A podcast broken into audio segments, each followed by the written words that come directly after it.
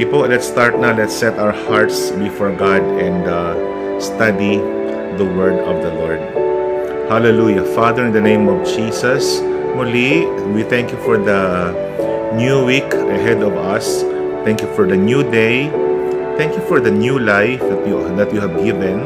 Thank you na muli, ito kami malakas at ginising mo kami, Panginoon, na may panibagong lakas na nagmumula sa inyo. Kaya dalangin ko ang patuloy mong pangunguna at pagpatnubay sa umaga na ito, Panginoon. I-bless po ninyo, dakilang Diyos, ang aming uh, broadcast sa oras na ito at dalangin ko ang patuloy mong pangungusap sa aming puso. Bigyan kami ng good news para maging gabay namin sa buong maghapon na ito, Panginoon. Thank you sa patuloy na pagkakataong ibinibigay para mag-serve, para mag-share, at para patuloy na bigyan ng parangal ang dakila at ang banal mong pangalan, Panginoon. So bless us today, even those na makaka-sharing pa namin, Panginoon. Continue to be with us this morning and I entrust unto you this whole program, this whole broadcast this morning and your name alone uh, be glorified sa kabuuan ng aming uh, gawain na ito, ng programa na ito, Panginoon. We entrust everything unto you. Touch hearts, touch lives, speak even unto me, and your name, God, be continually lifted up. Salamat po sa katapatan at sa kadakilaan mo, Panginoon. In Jesus' most precious name, lahat po ay magsabi ng Amen and Amen. Amen. So keep on sharing. Keep on sharing sa mga friends. The key is to share the link no? Para mas marami po ang mag-benefit ng ating broadcast. I thank you and I appreciate you po sa patuloy na pagsama sa akin and I hope that the Lord will uh, speak to all of us today. So, last Saturday, pinag-usapan po natin yung uh, Job at pinag-usapan natin yung chapter 1 kung saan ay nakita natin yung kanyang prosperity. Yan. Nakita natin yung kanyang uh, ano ba yung pangalawa? Adversity. Yung pangatlo, yung fidelity. Yun yung uh, um, napag-usapan natin. At ngayong umaga, ituloy natin yung chapter 2 at saka yung chapter 3. And let's talk about the misery. No? Yung misery ni Paul. Yan. When we say misery, parang yung kanyang depression, yung yung kanyang sadness, no, yung kanyang uh, unhappiness because of his condition because of his uh, situation. So, if we are to read portion of chapter 2 of the book of Job, sabi ng chapter 2 verse 1, On another day, the angels came to present themselves before the Lord, and Satan also came with them to present himself before him. And the Lord said to Satan, Where have you come from? Satan answered the Lord, From roaming through the earth and going back and forth in it. And then in verse 3, sabi ng uh, Panginoon, Then the Lord said to Satan, Have you considered my servant, Job? There is no one on earth like him. He is blameless and upright, a man who fears God and shuns evil, and he still maintains his integrity. Though you incited me against him to ruin him without any reason. So, yun muna yung ating uh, portion na pag-usapan dito kay kay Hope. So again, yung yung kanyang misery, yung kanyang uh, uh, unhappiness, yung kanyang sadness. And in this particular section, yung chapter 2 at saka yung chapter 3, we can hear four different voices. Apat na boses, no? Yung ating marinig po dito. Una, in verse 1 to verse 8 is the voice of uh, the accuser. Sino ba yung accuser? so, alam niyo talagang si, alam na alam natin yung accuser, yung enemy natin ay si si Satan.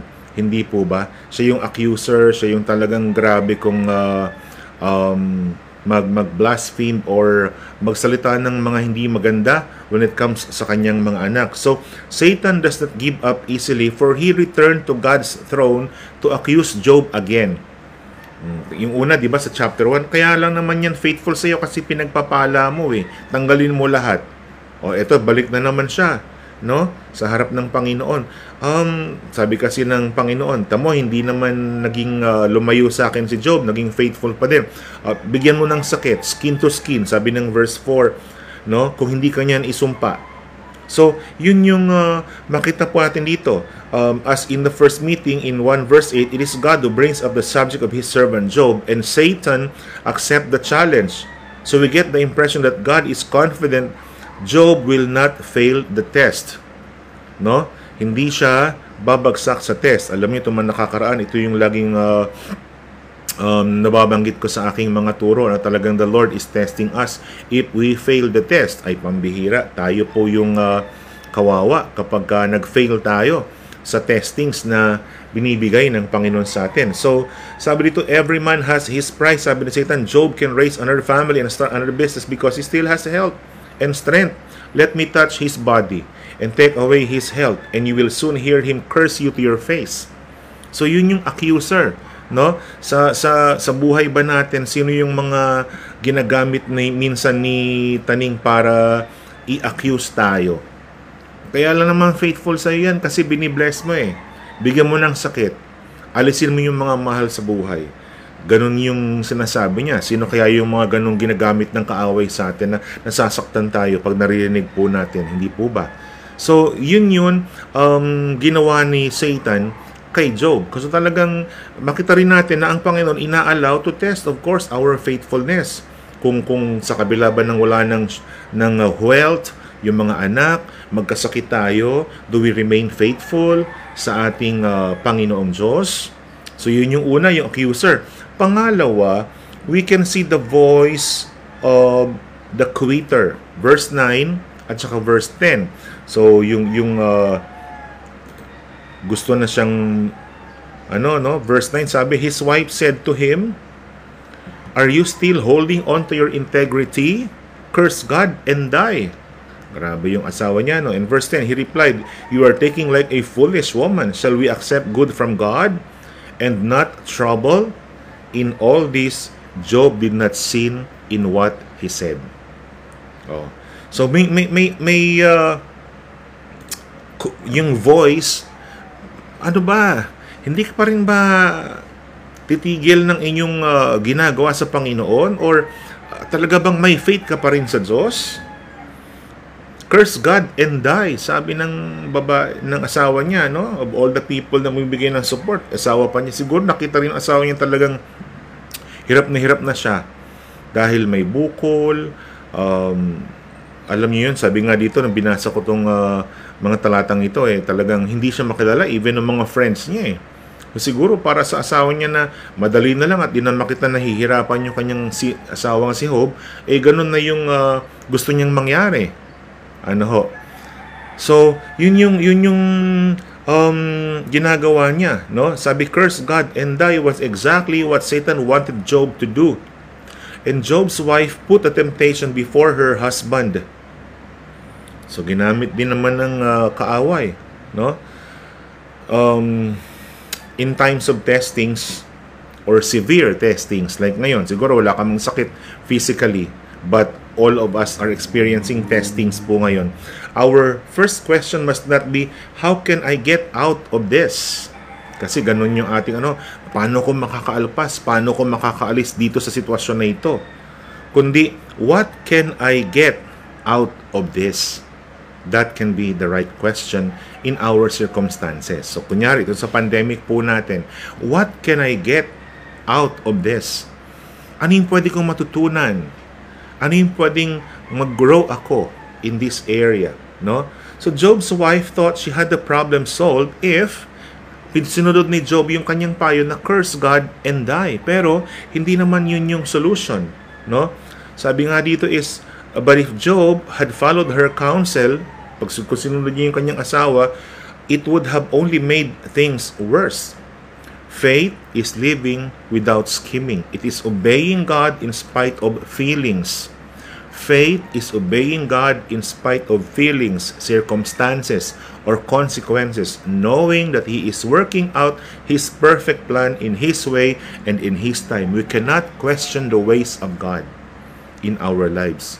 Sometimes we do not understand. Lord, why do you allow pandemic?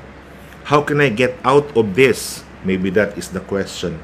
But the right question is how or what can I get from this? Ano yung aking pwedeng makuha? Ano yung aking pwedeng um, matutunan sa pagkakataon na ito, sa sitwasyon na ito? No? Yun yung ating i itatanong sa ating Panginoon. So yung the voice of the quitter. So marami siyang voice na naririnig, no? Accuser, no? And then quitter. Ito naman yung pangatlo, the voice of the mourner. Yung uh, nagdadalamhati. In verse 11 to verse 13, sabi ng 11, when Job's three friends, Elipas or Elipas, the Termanite, Temanite, Bildad, the Shuhite, and Zophar the Naamatite heard about all the troubles that have come upon him, they set out from their homes and met together by agreement to go and sympathize with him and comfort him. When they saw him from a distance, sabi ng uh, verse 12, they could not or they could hardly recognize him. They began to weep um, aloud and they tore their robes and sprinkled dust on their heads. Ganon din yung ginawa nila. Then they sat on the ground with him for seven days and seven nights. No one said a word to him because they saw how great his suffering was. Siguro kung kayo man at uh, tayo man yung makakita nung uh, sitwasyon na ito, no, talagang wala ka rin sigurong ibang pwedeng uh, sabihin. So, yung kanyang mga kaibigan, no? The term Job's comforters is a familiar phrase for describing people whose help only makes you feel worse. But these three men had some admirable qualities in spite of the way they persecuted Job.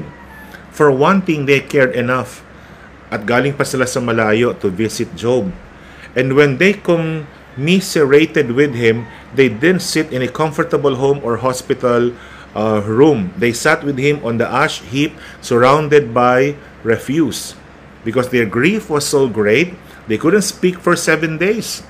Talagang for seven, walang imikan talaga. Kumbaga, your presence is there lang. Their presence is there, no? To, to they, they just sit down, no? And then uh, alam mo 'yon, sometimes we, we we need this kind of friend na talagang they're just there. Na kailangan lang maupo, walang hasabihin, physically present, just to to comfort you, to mourn with you, to um, alam mo yon maging karamay sa mga ganong pagkakataon. So, this particular sec- section and then in in uh, chapter 3, talagang uh, sa chapter 3 naman yung voice of the sufferer.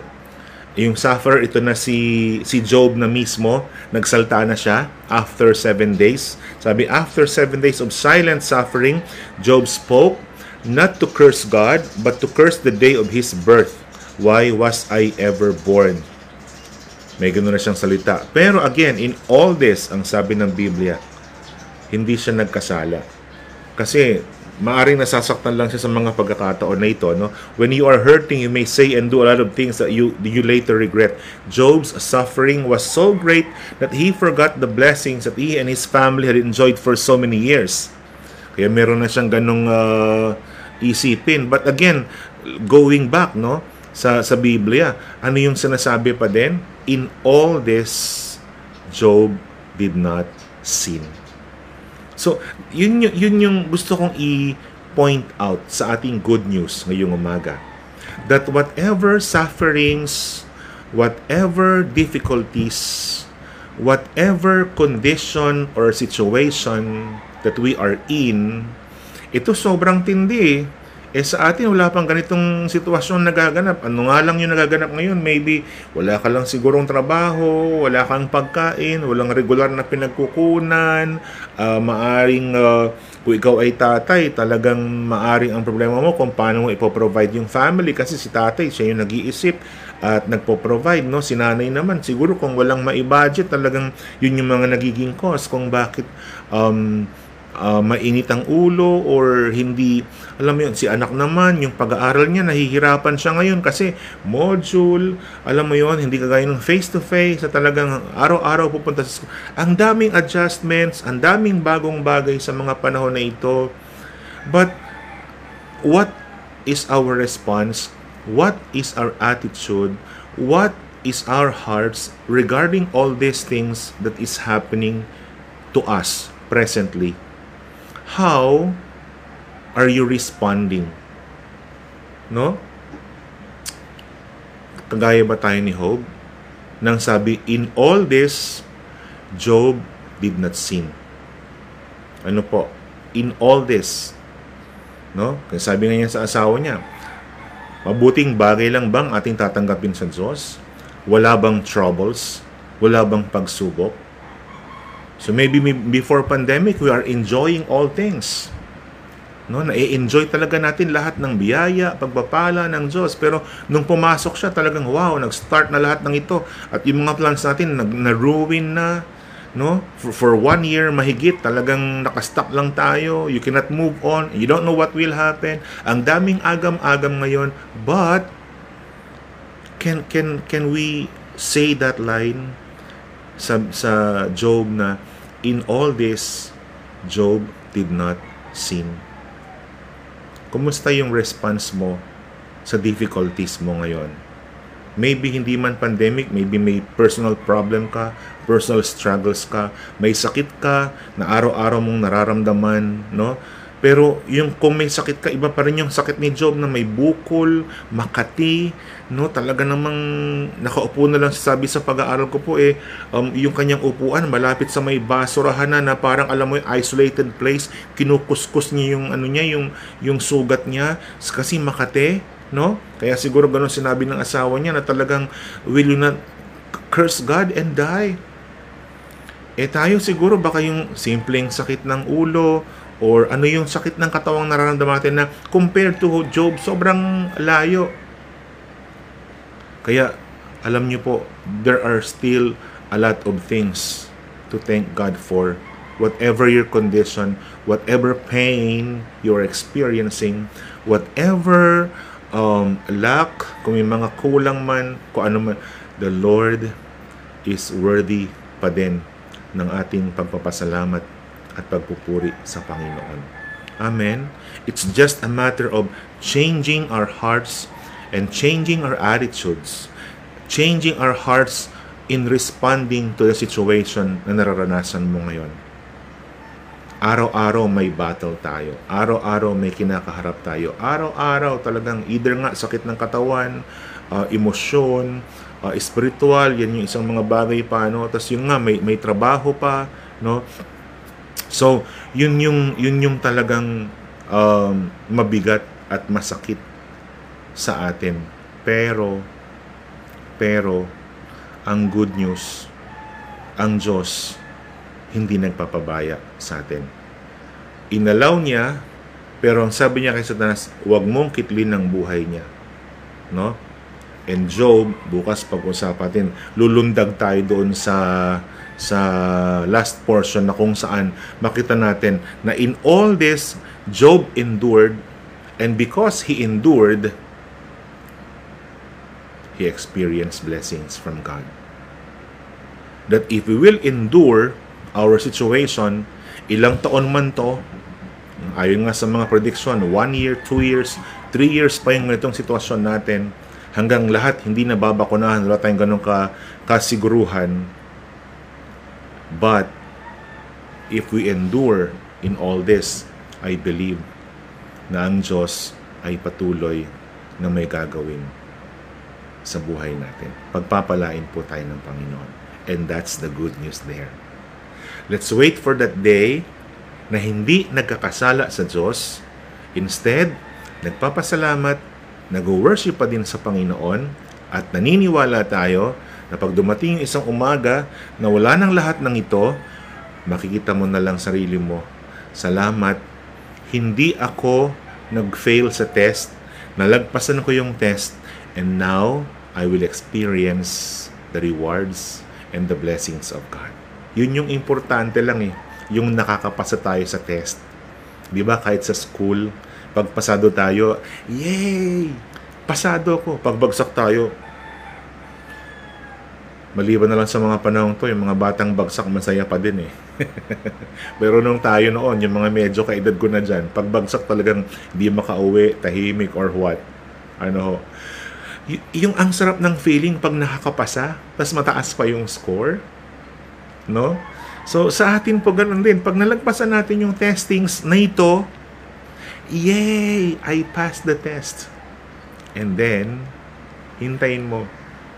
The Lord will give you your reward kasi pumasa ka sa pagsubok na ito. Amen po ba? May mga miseries, may mga sadness, may mga unhappiness, but this is not permanent. This is only temporary. While we are undergoing sadness, those miseries, these difficulties, while we are undergoing all this, ours is to worship God like what Job did. Ours is to not sin and still hope in God, believing that all this will come to pass. And one day we will receive the rewards kasi nag, nakapasa ka sa test, sa pagsubok. So I hope I gave you the good news this morning na sa maghapon, let's have this positive outlook in our lives. Na talagang knowing that the Lord is there, He is able to sustain us. He can sustain us. Ano man mangyari sa mundong to, mas powerful ang ating Diyos. Kaya sa Kanya lang tayo magtiwala na lahat ng to matatapos. Amen po ba? Yan. I hope na somehow na-encourage tayo ngayong umaga at magtiwala po tayo na malalagpasan natin lahat ng ito. And one day, isa-isahin natin yung reward na matanggap natin mula sa ating Panginoon. Tayo manalangin. Magpasalamat tayong lahat sa Diyos. Let us start the day right by giving thanks kahit yung sitwasyon mo, ano ba, may pera ka ba sa bulsa ngayon? Magtiwala ka sa Diyos.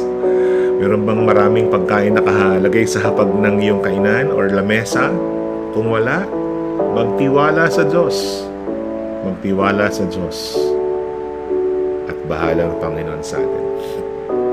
Manalangin tayo at magpasalamat sa Panginoon. Hallelujah, Father. We worship you, Father God. We worship you. We glorify you, Jesus. We honor you, Jesus. We praise your name, Jesus. We worship you, Jesus. Thank you so, so much. Thank you so, so much, Lord God. Thank you that we know na sa lahat ng aming dadaanan, this will all come to pass. At pag nakapasa kami sa testings na aming dinadaanan ngayon, naniniwala kami You have something for all of us. Bukas malalaman namin kung ano yung ginawa mo kay Job after him surpassing all this, Panginoon. Hayaan yung patuloy na maranasan at makita namin yung kabutihan mo, yung katapatan mo sa buhay ng bawat isa. But as for now, habang andito kami sa sitwasyong ito, help us, O God, to endure. Help us, O God, to, to have a right heart na talagang nag-worship, hindi ka kinu-question, hindi nagkakasala. Kasi mabuti kang Diyos, Panginoon. Thank you for this morning, O God. I pray for your grace. And I pray for your mercy to abound in us today. Blessings fall upon each one, Father. In Jesus' mighty name, lahat po'y magsabi ng Amen and Amen. Palakpakan natin ang Panginoon.